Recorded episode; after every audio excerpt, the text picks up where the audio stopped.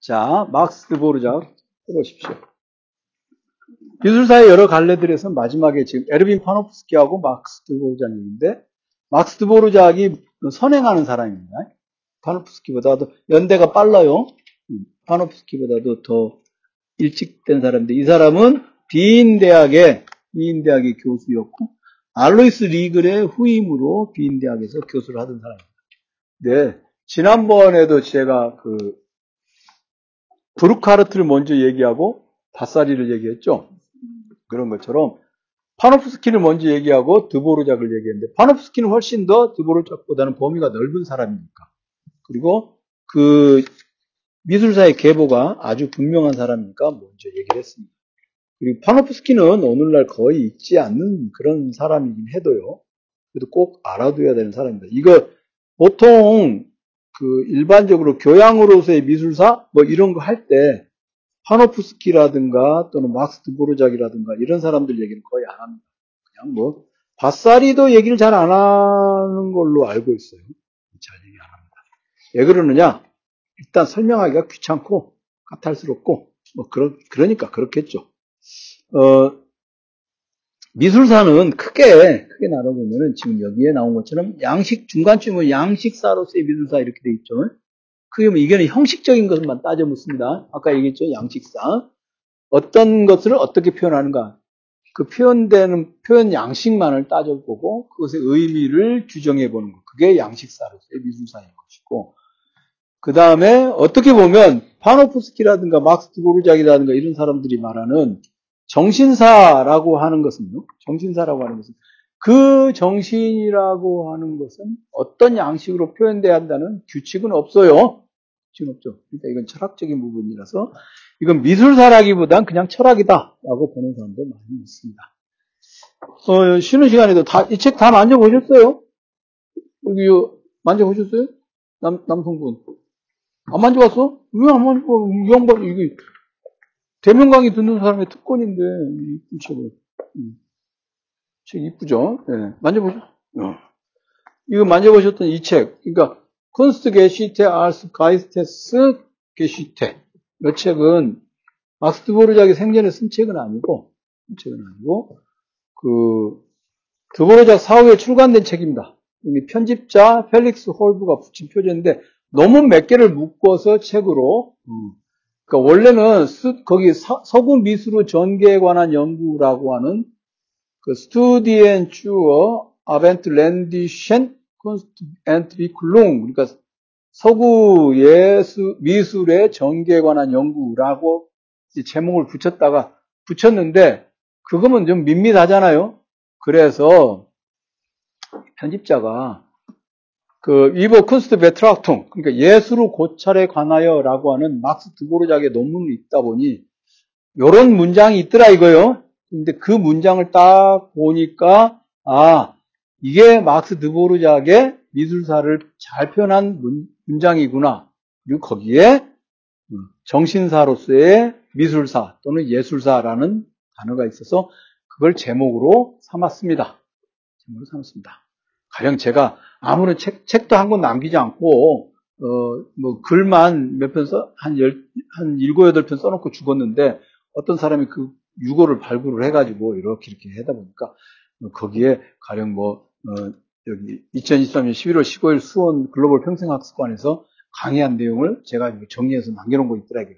근데 그 강의 내용이 참으로, 참으로 그, 그, 그동안 다른 논문들의 내용을 다 잘 정리한 것 같은 느낌이 들어서 그, 거기서 단어 하나를 딱, 구절 하나를 따가지고 그 책을 편집해서 묶을 때 제목으로 하면 수 있잖아요. 그런 것처럼 한 거죠. 가령 뭐.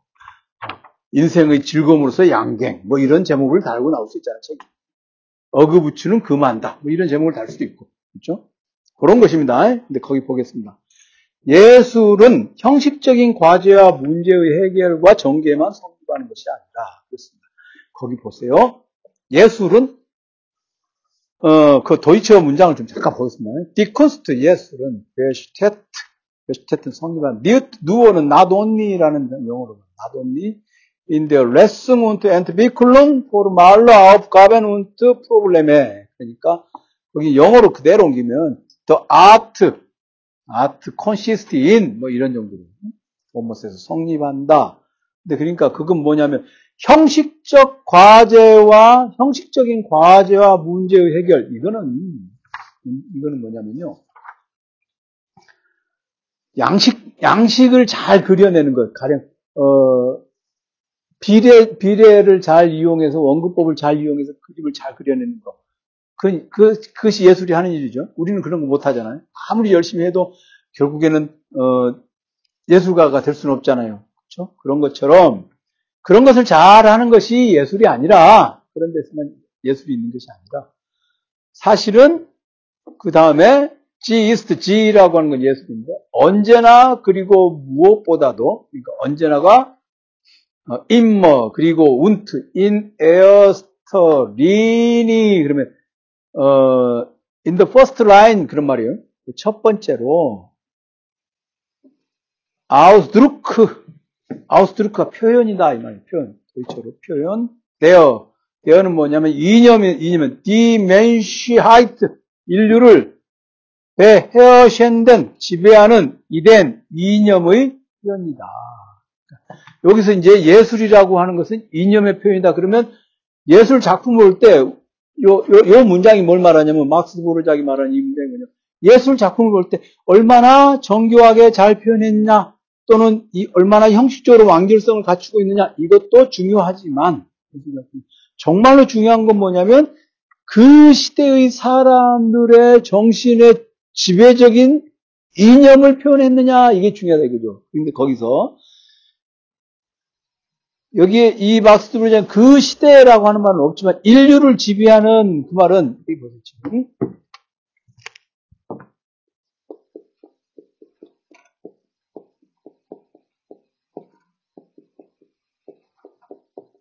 인류를 지배하는 이념이라면 전 모든 역사를 다 통틀어서 그 인류를 지배하는 지배한다는 게 뭐 좌지우지한다는 뜻이 아니라 그들을 사로잡는 그런 뜻으로 이해하면 돼요. 사로잡 인류가 사로잡힌 그 이념이 있고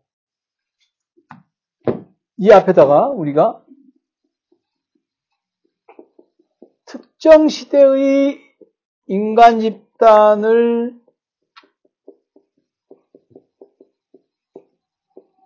지배하는 이념이 있겠죠. 그렇죠? 그러면 특정 시대의 인간 집단을 지배하는 이념, 요것은 제가 앞에서 얘기했던 것처럼 시대 정신입니다.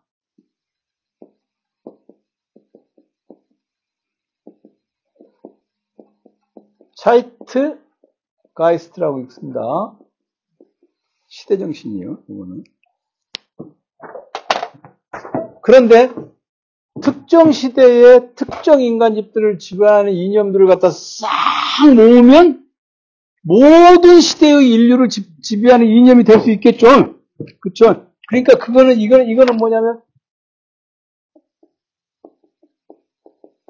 이거는 보편적 정신이라고 할 수 있겠죠.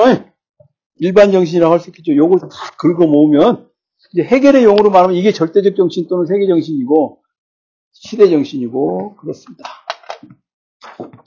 그러니까 무엇보다도 인류를 지배하는 이념의 표현이다라고 하는 말은 요거입니다. 요거 인류를 지배하는 이념. 근데 이 인류를 지배하는 이념이라고 하는 것은 특정 시대의 인간 집단을 지배하는 이념들의 총합이겠죠. 총합인데 단순히 살술적 총합이 아니라 유기적 전체겠죠. 자, 한반도에 살고 있는 사람의 21세기를, 지금 21세기를 지배하는 정신이 무엇인가? 뭐, 아파트다. 그죠? 뭐, 땅이다 라든가, 뭐 이런 게 있는데, 지금 우리는 그것에, 그것이 언짢단 말이야. 음영 씨, 그거 언짢죠? 그럼 그 시대 정신에 저항하고 싶은 마음이 있단 말이야. 왜냐? 그것이 인류를 지배하는 이념이라고 한다면 인류가 너무 비참해질 것 같아. 그러니까 우리는 지식 상류층으로서의 어떤 지적인 정신을 갖는 것, 그것이 우리의, 우리를, 우리 21세기의 한반도를 지배하는 이념이 되어야 되지 않겠는가? 라고 생각하는 사람들도 있죠. 그러면 그때는 이제 뭐냐면 시대 정신들끼리 투쟁을 벌인, 정신의 투쟁이 벌어진다. 이게 바로 정신사적 투쟁이라고 하는 것입니다. 여러분들 정신이라고 하는 게 그렇게 간단하지 않아요. 그러니까 뭐 왜 제가 그냥 우스갯소리로 아까 우스갯소리가 아니지 좀 진지하게 홍나이의 샤넬백을 제가 갈궜느냐 누군가가 이제 가령 누가 누가 야 홍나이가 4,800원짜리 샤넬 미니백 들고 나왔다더라 그러면 그게 그렇게 중요해? 라고 말할 수 있어야 한다 이거죠. 근데 안 중요하면 뭐 너는 뭐가 중요한데 딱 그렇게 얘기했을 때 그렇게 했을 때 그때 이탈리아 르네상스의 문화가 중요해. 라고 말을 할 수 있어야 되는 거죠. 양갱 자르는 칼이 중요해라든가. 사실 생각해보세요. 홍나희 씨가 들고 있는 4,800만원짜리 샤넬 미니백보다는 지금 제가 어, 얘기해드린 양갱 자르는 칼을 찾아서 이게 훨씬 더 약간 문화적이지 않아요? 그거다 이거죠. 그러니까 여기 결국 여기다 우리가 어떤 의미를 부여해서 우리가 거기에 사로잡혀서 사로잡히느냐의 문제가 된다. 굉장히 중요한 포인트입니다, 이게. 중요한 포인트입니다. 박 선생님, 수원에서 학교 다녔어요? 그럼. 거제도에도 학교가 있습니까? 아, 스고이. 자, 보세요. 이게, 스고이 이렇게 말했을 때, 왜 이게, 이게 웃는, 웃는 지점이죠? 웃어야 되는 지점이야? 누가, 스고이가 뭐야? 이렇게 물어보면 안 되는 거야, 여기서?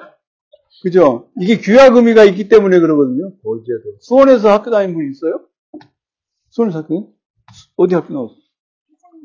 모릅니다, 나는. 네. 수원에 수원고등학교가 있어요?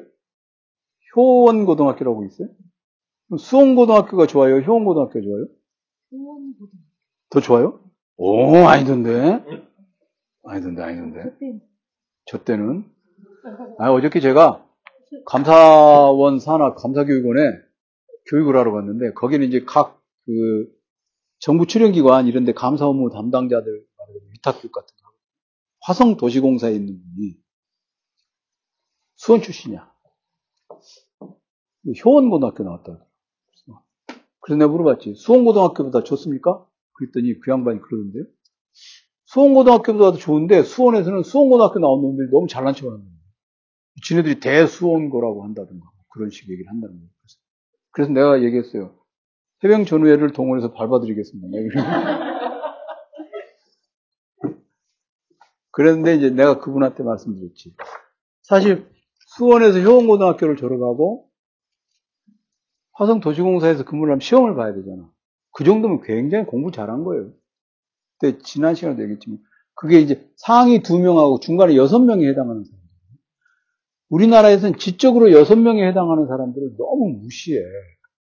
그렇지 않습니까? 그냥 막 사법고시 학교 간 놈들만. 근데 사법고시 학교 간 놈들은 절반이 다 부패했어. 그렇죠? 그러니까 중간에 여섯 명에 속하는 사람들, 이 사람들이 이제 제가 그래서 그분한테 물어봤어요. 중산층이 뭐라고 생각하냐? 아파트가 서른 평이 안 되면 중산층이 아닌 거냐? 서른 평이 되지 않는 곳에서 하니까 중산층이 아니라고 생각하느냐? 그러지 마시고 공무원 이 시험을 봐서 공무원이 되셨으면 공부를 잘한 거다. 그러니까 지, 지적으로는 중산층에 속한다. 그런 정신을 가지시는 게 굉장히 중요하다. 내가 이제 그 감사교육 강의할 때 그런 얘기 했거든요. 그러니까 지금 현재 제가 얘기하고자 하는 게 우리가 지금 살고 있는 특정한 시대에 인간 집단을 지배하는 이념 또는 정신적인 심, 이념이라고 말해도 좋고 이걸 심성구조라고 말해도 좋고 요새는 심성구조는 이, 이 막스 드보르지악이나 이런 도이치 철학에서는 이념이라고 말하는 mentality입니다. 이 mentality가 물, 물, 물욕이거든요. 물질적인 것에 대한 욕구. 그것이 항상 투쟁을 하는 거예요. 그것으로 드러내 보여주는 거예요. 그것을. 그러니까 그것의 집약체가 말하자면 샤넬 4,800원짜리 샤넬 미니백을 들고 나오는 거죠. 그래가지고 그걸 갖다 이제 막 이게 퍼 나르면서 막 구경하고 이러는 거 있잖아. 거기에다 대고 아니, 그 사람이 가진 돈의 그 액수로 치면 4,800만 원짜리는요, 우리가 가진 것에 비교하면 4,800원짜리예요, 그냥. 그 사람은 4,800원짜리를 들고 나온 거예요.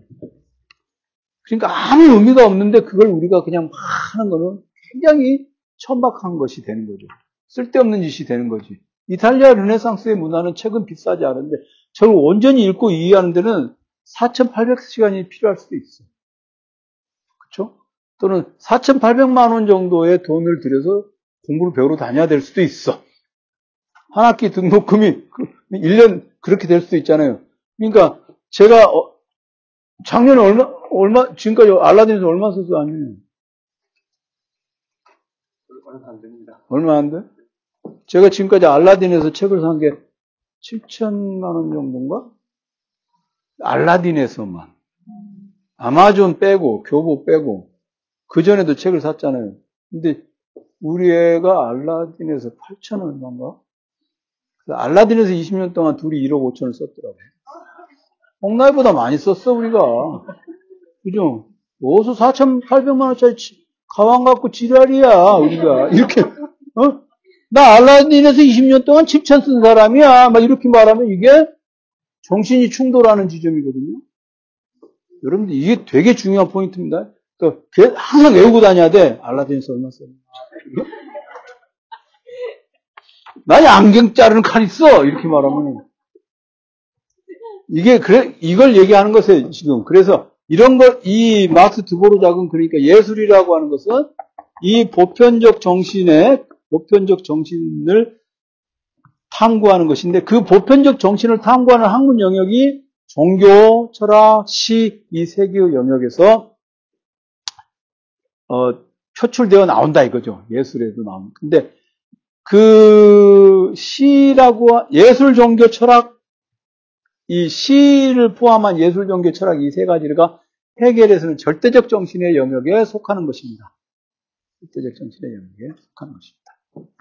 원래 어, 비인대학 미술사학과에는 벨플린과 알로이스 리글이 이렇게 대를 이어서 교수를 하면서 양식사로서의 미술사가 비인, 비인대학 미술사학과에 말하자면 집중적인 연구 주제였어요.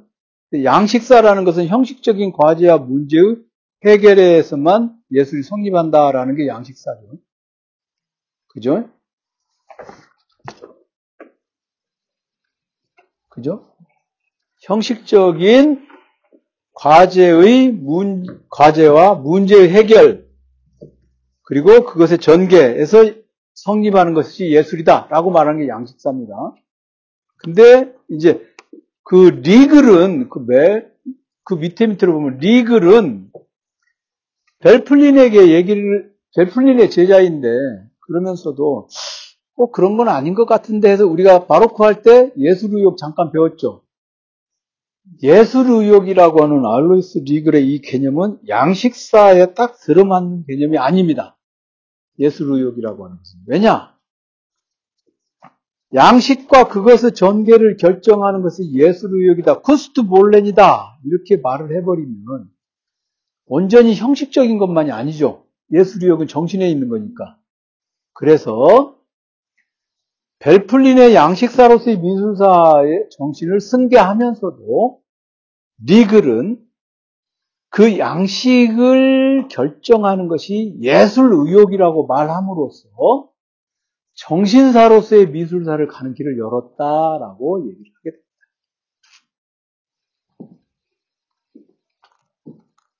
됩니다. 이렇게 말하면 굉장히 그 돌아가신 선생님께 누가 되는 얘기지만 예를 들어 말해보자면 제 선생님은 철학이라고 하는 학문은 형이상학이 전부다라고 항상 말씀하신다.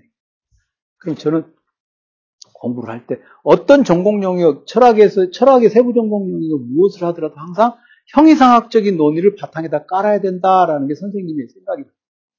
그러니까 가령 제가 석사 논문을 쓸 때도 석사 논문을 제가 영국의 홉스, 홉스 정치 철학을 전공해서 석사 논문을 썼는데 홉스 정치 철학의 형이상학적 기초를 연구해서 석사 논문을 썼다 이거예요. 정치 철학 영역인데도. 그러니까 이제 박사 논문을 쓸 때도 해결 형이상학을 가지고 해결 형이상학을 바탕으로 해서 해결의 정치 철학을 연구했다 이 말이에요. 전공은 정치 철학인 것 같은데 항상 바탕에다가 형이상학적인 논의를 깔아야 된다라는 게 선생님의 얘기야. 그게 이제 이거는 내가 선생님에게 그러니까 내가 전공이 형이상학이다 이렇게 말할 수 있어.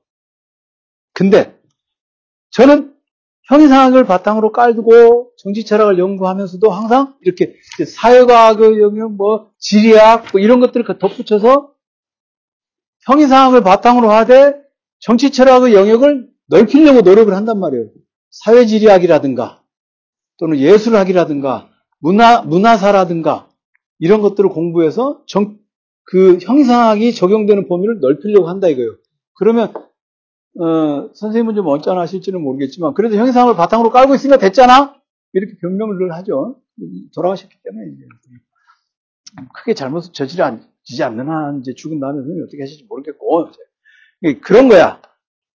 리글 벨플린은 양식사를 바탕으로 하는데 리글도 양식과 양식사의 연구를 하지만 그거 양식을 결정하는 것은 Kunstwollen이다.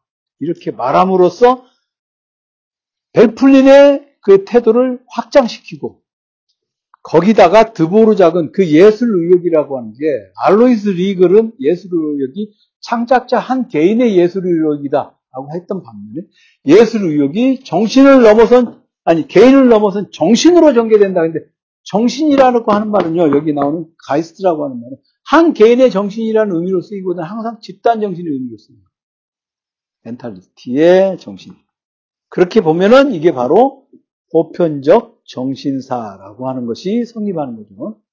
그러니까 어, 이 사람들은 서로 연결되어 있으면서도 구별되는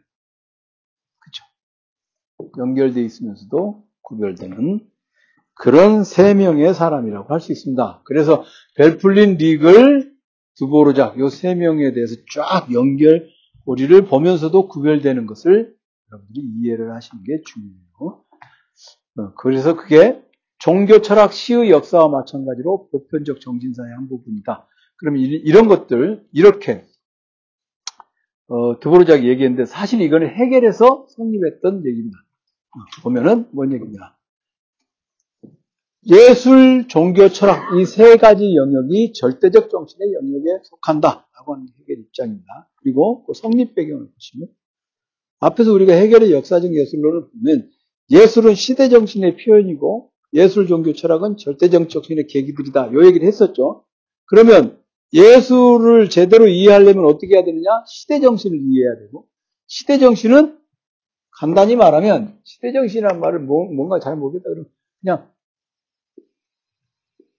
일, 좀 일정한 경향을 가진 문화적 성향 이런 정도로 이해를 하시면 돼요. 문화적 성향. 시대적 정신. 시대 정신은 정해져 있는 게 아니라 아까 제가 말씀드린 것처럼 서로 쟁투를 벌이면서 쟁취하는 것이죠, 사실. 그렇죠? 저는 거창하게 생각하지는 않는데, 어,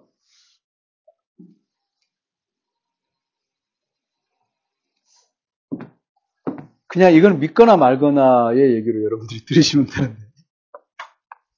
네? 믿거나 말거나. 세계사를 이렇게 연구를 해보니까, 세계사 연표를 이렇게 들여다보고, 대한민국, 한국사를 이렇게 읽다 보니까, 한국은요, 을사년이 항상 좋지 않은 일이 많아요. 2년 후가 을사년이야. 벌써 이제 믿거나 말거나 이제 들어갑니다. 믿거나 그러게 말입니다. 근데 저는 이렇게 생각하거든요. 어, 일테면 제가 1980년에 대학에 들어갔잖아요. 지금 사, 40, 40년이 넘었다. 대학에 늘 있지는 않았지만 적어도 계속 그 언저리에서 사람들이 보았잖아요. 근데, 어, 그것을 모른다고 할, 그 이게 있어요. 나는 그것을 모릅니다. 말할 때 그것에 해당하는 것, 그것에 해당하는 것이 무엇이냐에 따라서 저는 그 시대의 어떤 시대 정신이 잘 드러난다. 부끄러움에 대한 수치에 대한 것이 드러난다 생각합니다. 근데 어, 제가 제가 대학생 때는 주식 투자라는 것 자체가 아무도 모르는 때였고, 가령 셰익스피어를 모른다고 쪽팔지도 않아? 이것이 통용되는 지금 지금 대학생들한테 셰익스피어를 모른다고 그러면 아 이름이 졸라 기네 아 몰라 귀찮아 이거 떠난단 말이에요 쪽팔림은 둘째치고 문화적으로 셰익스피어가 중요하다가 아니라 문화적으로 굉장히 저급해진 상황이라고 생각하거든요. 상상할 수 없을 만큼 문화적으로 저급해진 상황이에요. 그러니까 제가 제가 대학에 다닐 때는 그 지금 철학책만 전문적으로 내는 출판사 서광사입니다. 서광사라는 출판사가 없고 서광사가 뭐 하던 데냐면 외국에서 그 나온 원서 있죠. 원서 그 해적 해적으로 역인해가지고 그 팔던 출판사 서광사예요. 그렇게 해서 성립한 그거 이제 한두 권 번역하면서 시작하는데 그때만 해도 저작권 베른 협회 우리가 베른 협약에 가입되지 않았을 때예요. 근데 그러니까 공부하는 공부하는 것의 어떤 여건이라는 게 지극히 열악할 때 단행본이 없었다고 1980년에는 이런 단행본이 없었어 단행본이 네? 단행본이 없었어. 근데 지금은 물질적으로 굉장히 넉넉한데도 그런 그 특히 정신문화에 관련된 부분들은 굉장히 그 부끄러움에 대한 어떤 의미가 없죠. 그 다음에 두 번째로는 우리가 알고 있는 어떤 사회라고 하는 것이 어떻게 작동해야 되는가 이것에 대한 개념이 다르죠. 그러니까 저는 그렇게 생각하거든요. 이것이 정신사적으로 뭔가 쇠락하고 있는 것이 분명한데 그런 경우에는 그런 경우에는 반드시 그것이 중요하다, 클래식한 것이 중요하다고 생각하는 사람들이 있어서 그들이 그것을 최소한 더 이상 쇠락하지 않도록 보존하는 역할을 하는 것이 중요하다고 생각을 해요. 저는 사실 그런 것을 보존하는 역할을 하는 사람의 숫자를 늘리지도 않고 그냥 유지하는데 조금이라도 기여를 해야겠다라고 하는 것이 제가 가지고 있는 일종의 이 시대 정신에 대한 제 일종의 미션이에요. 제가 가지고 있는. 간단히 말하면 어, 그냥 열심히 노력해서 내가 알고 있는 어떤 클래식한 것들에 대해서 이렇게 하는 거. 그렇게 생각을 하거든요. 그러면 이것은, 이것은 어떤 객관적인 데이터에 근거해서 나온 것이 아니잖아요. 이것의 쇠퇴가 상당 부분 계속될 것이라고 보고 있고, 상당 부분 계속될 것이라고 보고 있고, 그래서 지금, 어, 그것을 할 수 있는 사람들의 숫자를 한 명이라도 더 늘리는 것이 중요하다고 생각해. 앞으로 한 최소한 어, 시, 최소한 5년에서 10년 정도는 이것의 세태가 이런 정신사적 세태가 계속될 거라고 생각을 해요. 저는, 저는 그렇게 생각을 해. 그러면 지금 제가 이렇게 생각하는 것은 객관적인 데이터에 근거한 것이 아니죠. 객관적인 데이터에 근거한 것이 아니에요. 그냥 어떻게 보면 미친 확신이야. 시대 정신이라고 하는 것이 사실 그런 거예요. 그런 확신과 같은 거예요. 누군가가 이것이 옳다라고 여기면 그것이 시대 정신이라고 주장할 수가 있는 그 시대 정신이라고 하는 이건 철학적인 중에 신념의 영역에 들어가는 것입니다. 희랍어로 πίστις에 이런 걸 πίστις라고 합니다. 희랍어로 πίστις. pistis가 믿음, 믿음, 믿음이죠. fidelis, 믿음. 음. 자, 그래서 철학은 절대적 정신의 계기들 그랬는데 시대 정신의 표현, 예술은 시대 정신의 표현 그랬을 때 무엇을 시대 정신이라고 할 것인가? 이거는 정말 규정하는 사람 마음에 달려 있어요. 근데 저는 문화적 쇠락의식이라고 생각을 해. 문화적 쇠락의식이라고 생각. 이게 이것이 문화적 쇠락이 시대 정신이라고 생각해. 이거 제, 저의 규정이에요. 그리고 그것에 동의하는 사람들이 이것을 보존해야 된다는데도 노력을 하겠죠. 그러면 이제 시대 정신을 함께 나누어 가진 사람이 되겠죠. 그렇게 됩니다. 자, 해결의 이 얘기를 딜타이라고 하는 사람이 정신과학, 가이스테스 비션샤프라고 하는 정신과학이라고 하는 데서 성립을 시켰는데, 여기에 정신과학에서 역사적 세계의 건립이라는 책이 있습니다. 이 고려대학 김창래 교수가 번역을 했어요.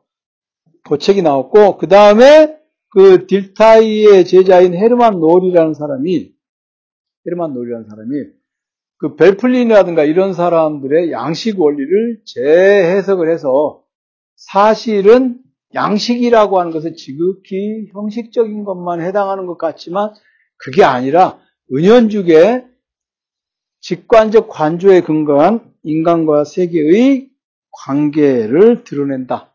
그러니까 양식이라고 하는 것은 사실은 세계관의 형식을 드러낸다. 근데 그 세계관이라고 하는 것은 앞에서 얘기한 시대 정신의 다른, 다른 말입니다. 헤르만 놀이 딜타이의 제자인데 그 시대 정신이라는 말을 세계관이라고 하는 말로 재해석해서 표현했습니다. 드러낸다고 얘기를 합니다. 그렇게 하면, 그렇게 함으로써 이제, 어, 뭐라고 그럴까요? 헤르만 놀은 자연주의, 객관적 이상주의, 주관적 이상주의라고 하는 세 가지, 세 가지 그 세계관의 형식을 제시하는데 자연주의는 있는 그대로 예술 작품에서 있는 그대로 표현하는 것.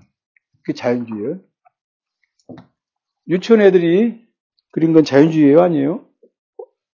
유치원 애들이 그린 게. 네? 자연주의 아니죠. 주관적 이상주의죠. 지 멋대로 그린 거잖아요. 지가 이해하는 대로. 그래서 이제 심리, 미술 심리 치료하는 분들 있죠. 그림 그려봐라 해갖고 해석하죠. 그게 뭐냐면 그 사람의 마음이 그림으로 드러난다. 라고 생각하는 거예요. 집을 그려보세요. 그런데 집을 그렸는데, 어, 떤 애가 집을 그렸는데, 우리 아이가 달라졌어요. 이런 거 있잖아요. 다 봤잖아, 그걸.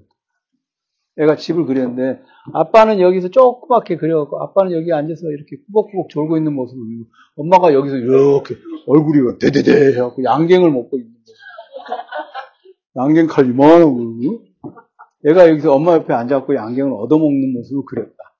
이게, 이게 뭐 주관적 이상주의죠. 그 아이의 정신 세계가 그림으로 그대로 반영되나. 아, 이 집에서 아빠는 족밥이고, 엄마가 양갱을 나눠줌으로써 모든 애들을 지배하는구나. 양갱 가문이구나. 엄마 중심의 양갱 가문이구나. 이렇게 해석을 하잖아요. 그래서 이제, 이제 미술 치료하는 선생님이 그러잖아요. 다음부터는 아빠도 함께 양갱을 나눠주세요. 라든가 이런 식의 처방을 하죠. 그죠? 유치원 아이들은 그러니까는 거기 주관적 이상주의, 지 멋대로 세, 자기의 생각을 그대로 그리, 자기의 생각대로 그린다. 주관적 이상주의. 그렇죠? 그러니까 이게 뭐예요? 그림의 그림의 규칙 따위는 지키지 않아. 그렇죠? 생각을 표현하면 그만이야. 그럼 표현주의지. 그러니까 유치원 아이들이 그 밑에는 표현주의가 되는 거죠. 뭐 여기 뭐, 뭐 예술작품 규칙이 어디서? 그런 근데 생각을 잘 정리해서 나름 규칙대로 그린다. 그럼 그게 객관적 이상주의. 그렇죠? 자연주의는 있는 그대로 그리려면 자연주의. 그렇겠죠. 그런 차이를 보여준다는 겁니다. 그러니까 주관적 이상주의라고 하는 것이 계속 전개가 되면 표현주의가 되는 것이고 그게 바로 19세기 말 20세기 초에 어, 표현주의 예술로 등장하게 됩니다. 그러니까 그 표현주의가 이제 극단으로 가면 뭐예요? 하드락이죠, 하드락. 머리 막 흔들면서 막, 아빠 나 죽겠어! 막 이러면서, 니김이, 니김이, 막 이러면서, 거 하잖아요. 그러니까 그, 서양, 서양의 부모들이 그, 그, 그 BTS 좋아할 만도 해. 애들이 착하고, 막, 너의 꿈을 펼쳐봐, 펼쳐봐. 막 이러면서 했는데, 얼마나 이뻐 하는, 그리고 애들도 뽀샤시하고 이쁘게 생겼고. 우리는 더티한 이미지에 막, 어? 세수하라고 막, 막 이렇게 나와가지고 말이죠. 음. 브라이언 메이 봐봐. 머리에 얼마나, 와, 진짜 브라이언 메이. 그 기타를 살라고 그랬다니까? red edition을. 알아요? 왜 아는 척을 해? 브라이언 메이라고 퀸의 기타리스트잖아요.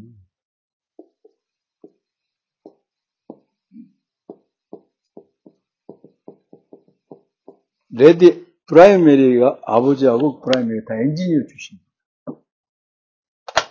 이렇게 생긴 걸로 기타를 자기가 만들었어요. red edition. 살라고 그랬다. 비싸죠.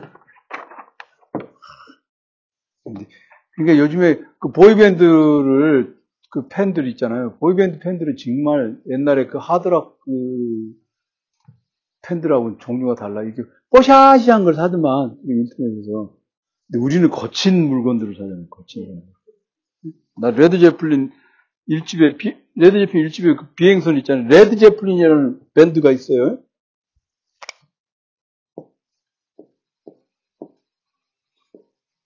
이렇게 쓰는가? 근데 여기 뭐냐면 레드 제플린 뭐냐면 그 제1차 세계대전 무렵에 비행기가 없대. 비행선 있죠.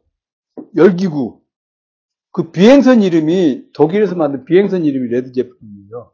그 레드 제플린 1집은 그, 그 비행선이 이렇게 그려져 있는 그 표지 커버가 있거든요. 그것을 갖다가 하얀 티셔츠에 새긴 티셔츠가 있어요. 그 그림을. 그것도 가지고 있다니까. 편의점 갈 때 그거 입고 갈 거. 어, 이렇게. 그거 입고 리버풀 빨간 모자 쓰면 거의 일, 일진이지. 그러고서 이제 리버풀 딱 가면 완전히 먹어줄 텐데. 아, 언제 가나?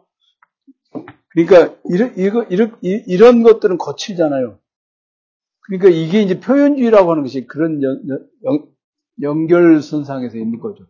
보이밴드들은 굉장히 뽀샤시하게 다듬고 객관적인 이상주의라고 할 수 있다면 하드락 같은 경우는 주관적 이상주의라고 해석할 수 있죠. 여러분들이 꼭 그렇다는 게 아니라 이 개념을 가지고 있어야 그 장르들을 이해하고 파악하는데 아, 저 사람들이 어떤 식으로 표현하는가 그런 것들을 알 수 있습니다. 형태는 근본적 정신, 정신적 근본 태도의 표현이다. 이렇게 얘기를 하는데, 이 표현주의라고 하는 것이 이제 근데 사실 극단으로 가면 뭐냐면, 객관적 규범을 무시하기 때문에 얘네들이 결국에는 그 내적 체험이나 시대 정신을 표현한다는 미명하에, 미명하에 악한 짓을 할 가능성도 있죠. 그런 것이 위험합니다. 자, 지금까지 열 번에 걸쳐서 예수, 미학, 예술학, 예술철학. 근데 이제 이 부분에 대해서도 그냥 보고 즐기기만 하면 된다라든가 이런 것이 아닌 상당히 상당히 그 탐구해 볼 만한 어떤 내용들이 많이 있다는 걸 알 수 있죠. 여러분들에게 일단 권하고 싶은 건 미술사 공부는 그만하고 문화사 공부를 해라. 처럼 문화사. 이탈리아 르네상스의 문화, 네. 문화사 공부를 좀 더 하고 나면은 이제 그 브루크하르트나 요한 하위징아 문화사 공부가 중요합니다. 문화사 공부를 통해서 그 문화라고 하는 것은 그 시대의 정치적, 경제적, 사회적 어떤 물질적 삶의 구조가 crystallize 된 거다. 응축된 거다. 문화는 저는 그렇게 보거든요. 문화는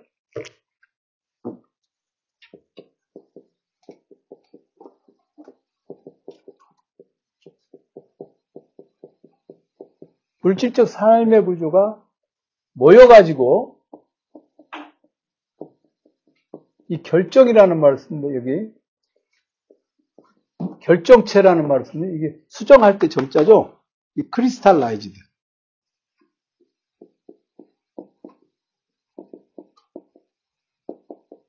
crystallization 결정화된 것이 문화다 이렇게 생각합니다. 그러면 문화를 제대로 이해하려면 물질적 삶의 구조에 대한 이해가 필요하겠죠. 물질적 삶의 구조에 대한 이해가 필요하다. 그러니까 브루카르트가 딱 그 이탈리아 르네상스 문화를 쓰면서 이 취한 그 방법론이 이런 것입니다. 그리고 어떤 사람에 대해서 이해하고자 할 때도 그 사람의 인간성이었는데 어떤 MBTI가 어떤 이런 거 따지지 말고 그 사람이 어떤 책을 읽는가 또는 그런 것들이 결국 문화적인 접근이죠. 그렇죠? 어떤 만났을 때 요즘 무슨 책 읽어요? 이렇게 얘기를 해야 되는데 그, 렇게 인사하고 이제 커뮤니케이션을 하셔야 돼요. 아시겠어요? 둘이 만났을 때 요즘 무슨 책 읽어? 알고 있는다면 요즘 읽고 있는 책에서 괜찮은 구절이 뭐예요? 이런 식의 세부적인 것. 이런 것들이 삶에 있어서 문화적인 접근인 거예요. 이게 안 되는 사람들은 힘들지. 저는 이제 뭐 저한테 누가 그런 걸 물어보지는 않아요. 늘 읽고 있기 때문에. 그리고 저하고 얘기를 안 하려고 그러죠. 책을 안 읽고 있기 때문에, 상대방이. 제가 그리고 무슨 책, 내가 요새 무슨 책 읽어요? 네. 왜 이거 몸거리고 있다. 분명히 읽고는 있을 텐데. 무슨 책이에요? 펜타닐. 네? 펜타닐. 펜. 타닐. 펜타닐? 아, 그, 그 신경안정제? 펜타닐이라는 책을 읽어요? 책이에요? 아니면 펜, 책이에요. 펜타닐 복용하고 있는 거 아닐 텐데. 큰일. 줄다 맞네. 책? 왜요? 아, 읽어야 돼서. 읽어야 해서. 누구나 다 읽어야 해요. 그죠? 나도 읽어야 해. 읽어야 해서. 좋아. 펜타닐. 그럼 펜타닐 읽은 다음에 뭐 읽을 거예요? 네? 뭐 읽을 거예요, 그 다음에? 아, 그거 다 읽은다. 그거 다 읽은다고. 또 있어요? 이거 읽어야지. 철학 고정 강의? 역겹습니다. 아, 역겹습니다. 아, 갑자기, 어, 귀에서 막 뭐가 나오지? 피난다! 막 갑자기, 안본 눈 삽니다. 막 이런. 거. 철학 고정 강의? 음, 철학 고정 강의 좋아요. 권합니다, 진짜. 철학 고정 강의에 대해서 여러분들에게, 이거, 그냥 이게 흉어물 없이 얘기를 하겠습니다. 제가 형이상학을 전공했는데, 형이상학은 모든 철학에 있어서 가장 기본적인 것이거든요. 근데, 형이상학 개론서가 서양 사람이 쓴 것도 번역된 게 꽤 오래전에 나온 게 번역이 됐는데, 그걸 구하기도 어렵고, 얼마나 오래된 책이냐면, 옵셋 인쇄된 형이상학 책들이 굴러다녀요. 옵셋 인쇄가 뭐냐면, 그 활자를 넣어서 이게 박은 거 있죠? 그것이, 응? 에머리 코레트의 뭐 형이상학이 뭐 이런 게 돌아다닌다고? 인스부르크 대학 교수였다. 돌아가신 지가 언제야? 그냥 뭐 예수회 수사가 쓰신 책인데. 근데 형이상학이라는 게 굉장히 중요한 학문이거든요. 근데 철학에서도 형이상학 전공자는 별로 없고, 그 다음에 플라톤부터 시작을 해가지고, 해결에 이르는 형이상학 역사를 전체를 2차 문헌으로 읽어본 사람이 별로 없거든요. 근데 내가 이가 갈리는 거예요. 형이상학 공부하느라고 그걸 읽고. 근데 형이상학은 굉장히 중요한 학문이에요. 굉장히 중요한 학문이에요. 그러니까 읽고 잘 이해가 안 되더라도 일단 지금 이런 얘기는 다 기본적으로 형이상학적인 어떤 바탕에서 얘기하는 겁니다. 그래서 그 인문고정 강의, 역사고정 강의를 하고 나서 그 다음에 문학고정 강의가 먼저 나왔나? 나중에 나왔죠. 네. 문학고정 강의는 문학고정 강의는 출간할 수 있는 성북 정보와도 정보도에서 강의돼서 문학고정 강의를 출간할 준비가 돼 있었어요. 근데 그 원고는 그냥 놔두고 철학고정 강의를 강의해서 철학고정 강의를 출간한 다음에 문학고정 강의를 출간을 했어요. 그죠? 순서가. 강의는 문학고정 강의가 먼저 이루어졌어요. 왜 그랬냐면 문학고정 강의를 먼저 출간하면 음, 뭔가 철학한테 잘못을 하고 저지르는 것 같아요. 어, 이건 철학 전공자라서 잘못을 저지르는 것 같더라고요. 철학고정 강의 2015년에 나왔나? 자꾸 줘봐요.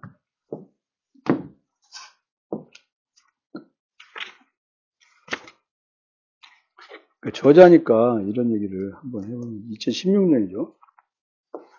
2016년에 나왔나? 그러니까 어쨌든 철학고정 강의를 먼저 출간을 하고 싶었어요. 철학고전 강의를 먼저 출간하고 싶었어요. 그리고 되게 중요한 책이니까 저 제가 한국 한국 사람이 한국에서 개나 소나 철학하고 철학의 연조가 오래된 것 같은데 검색을 해보면 내가 거짓말이 아니라는 걸 알겠는데 한국에서 한국 사람이 형이상학 연구서를 플라톤부터 헤겔에 이르는 형이상학을 다 일단은 1차 문헌에 근거해서 연구해서 쓴 책으로는 이게 처음이에요. 박수 치지 마. 왜 그래요 또. 양갱도 안 주면서 지금. 박수보단 양갱을.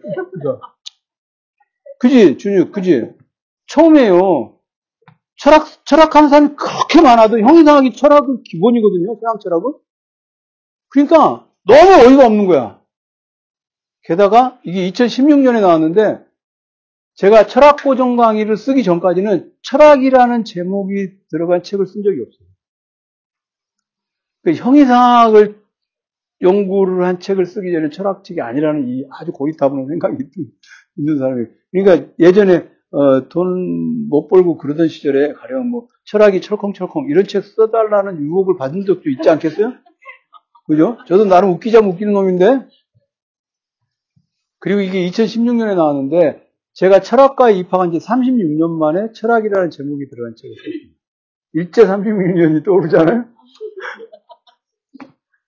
예, 어쨌든 36년 만에 제가 써서 쓴 책이 철학보영감입니다. 정말 심혈을 기울여서 강의했고 쓴 책이에요. 그러니까 이 책은 열심히 읽기 바랍니다. 가령 내년에 어 이제 수원 글로벌 평생학습관에서 강의가 개설이 되었는데 안 읽고 왔다 그러면 어떻게 되겠어요? 양갱 자르는 칼을 구경할 수 없겠죠. 여러분들 다 기억해 놨는데 지금 오늘 수업 들은 분들은 다 기억해 놨는데 양갱 자른 칼을 탁 이렇게 문신을 생기세요. 아, 잊어버리시는데. 내년, 내년에 지워지는 문신이라는 게 있으면서, 어? 양갱 자른 칼을 우리 내년 봄에 다시 구경하기로 하고, 29일 날 또 얘기를 하겠습니다. 수고들 하셨습니다. 네, 네.